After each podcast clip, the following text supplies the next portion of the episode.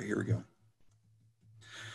Hello, everyone, and welcome to today's Safety and Health webcast An Awakening How COVID 19 is Shifting Our Views of Safety Culture and Leadership, presented by Cority. This is Alan Ferguson, Associate Editor at Safety and Health Magazine, and I'll moderate today's presentation.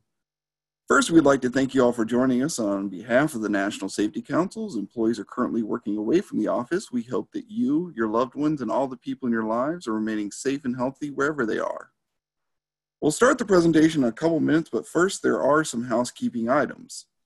As a disclaimer, the views of today's speakers and organizations are their own and do not necessarily reflect those of the National Safety Council or Safety and Health Magazine.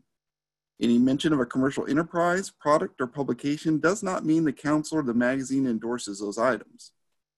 After today's presentation, we'll conduct a question and answer session with our speakers. To ask a question, click the Q&A button at the bottom of the screen, type your question, and click the send button. Please feel free to ask your question at any time during this presentation. You don't have to wait for the Q&A to begin. We'll try to answer as many questions as possible, but we might not get to every question. The good news is that any unanswered questions will be forwarded to today's sponsor. After this presentation, you'll be asked to complete a, complete a brief evaluation survey, and I'll tell you more about that a little later. This webcast will be archived so you can access it after today's live event. To view this webcast and all of our past webcasts, please go to safetyandhealthmagazine.com slash events or you may also receive a link in a post-event email. With that, let's introduce our speakers.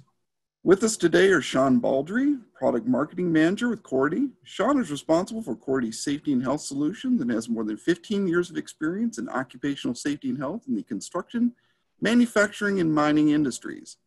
Also with us is Dr. Andrew Sharman, Managing Partner of the International Culture and Leadership Consulting Firm, RMS Switzerland. Andrew has a master's degree in international health and safety law, as well as industrial psychology and organizational behavior. He also has a doctoral degree in leadership and cultural transformation. Uh, during his safety career, covering more than two decades, Andrew has guided global leaders in their commitment to zero incidents and towards safety excellence across a wide range of industry sectors, including aviation, construction, power generation and supply, consumer goods, oil and gas, and manufacturing. His experience spans more than 130 countries across five continents. Again, we thank you all for tuning into this presentation. Sean, whenever you're ready, go ahead and take it away. Thanks, Alan, and uh, good afternoon, everyone. I'm glad you can join us today. I'm, I'm pretty excited for the conversation we're going to have. And, and really, the, the idea for the conversation came um, a, a, few weeks ago when I came across an article that was discussing how COVID 19 uh, was and was and would continue to fundamentally change the way that we would engage in our workplaces, our jobs, our, with our colleagues, and with the organizations at large that with which we work. And this got me thinking how would this transformation impact how organizations would approach safety, workplace safety, but most importantly, safety culture in the months and years ahead? And quite honestly, since I couldn't find any articles on that topic, I decided to reach out to some experts in the field uh, that would help give their perspectives on on what COVID-19 means for safety, safety culture, and leadership. And that's why I'm really excited to have Andrew join us today. And as as Alan had mentioned in the intro, Andrew is not only uh, not only leads a, a, global EHS consultancy that specializes specifically in safety and, and leadership transformation, but he's also the president of the the Institution for Occupational Safety Health based in the UK. So Andrew has access to some of the biggest companies and the best minds when it comes to safety culture, not to mention mentioned being uh, an expert himself. So I'm, I'm really glad, uh, Andrew, you could join us today. Thanks, Sean. Great to be with you. Good afternoon to you and everyone listening. So today, I, I, thought we would explore some of these ideas around how COVID-19 is shifting our views of, of, safety culture. I presented some of those ideas on the left side of the screen, but I'm not going to go through them in detail. We have a lot to cover, and I, I figure we'll, let, us just dive in and uh, and see what kind of great discussion that we can have. So I'd like to start by exploring this idea of changing perspectives. So it's clear that COVID-19 has shifted views on workplace health and safety, both at an organizational and at an employee level.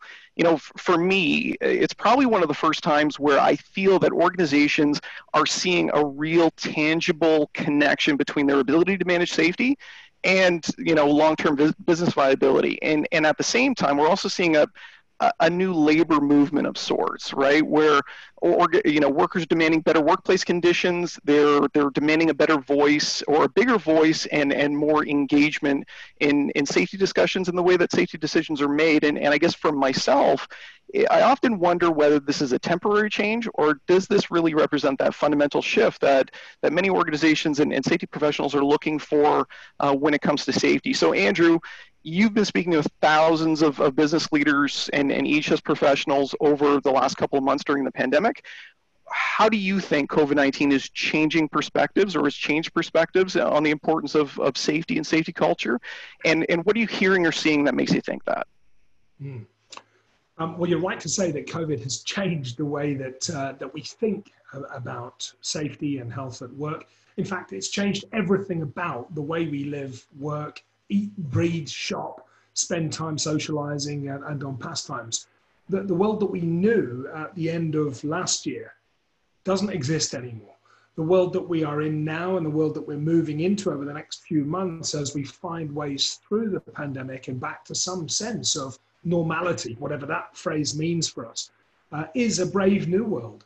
Uh, as the data on the screen tells us, the, the views are mixed. Perspectives out there are, are, are, absolutely divided. Whilst we see some level of consensus around the importance of wearing masks, there are still people that are not sure whether it's okay to shake hands or to give people high fives or to pat people on the back for a job well done.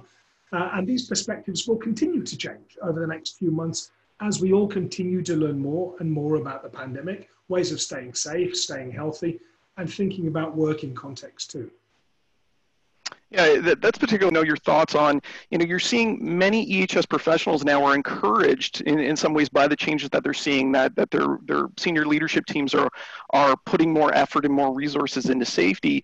Um, and, and you're really seeing that increase in organizational commitment, which is to not to lose that focus from the senior management team and really ensure that that commitment and that momentum continues on even after, you know, perhaps we get better control over COVID-19. Right. Uh, that, I think that's the key question right now. And the answer is simple, Sean. Safety professionals right now, wherever they are,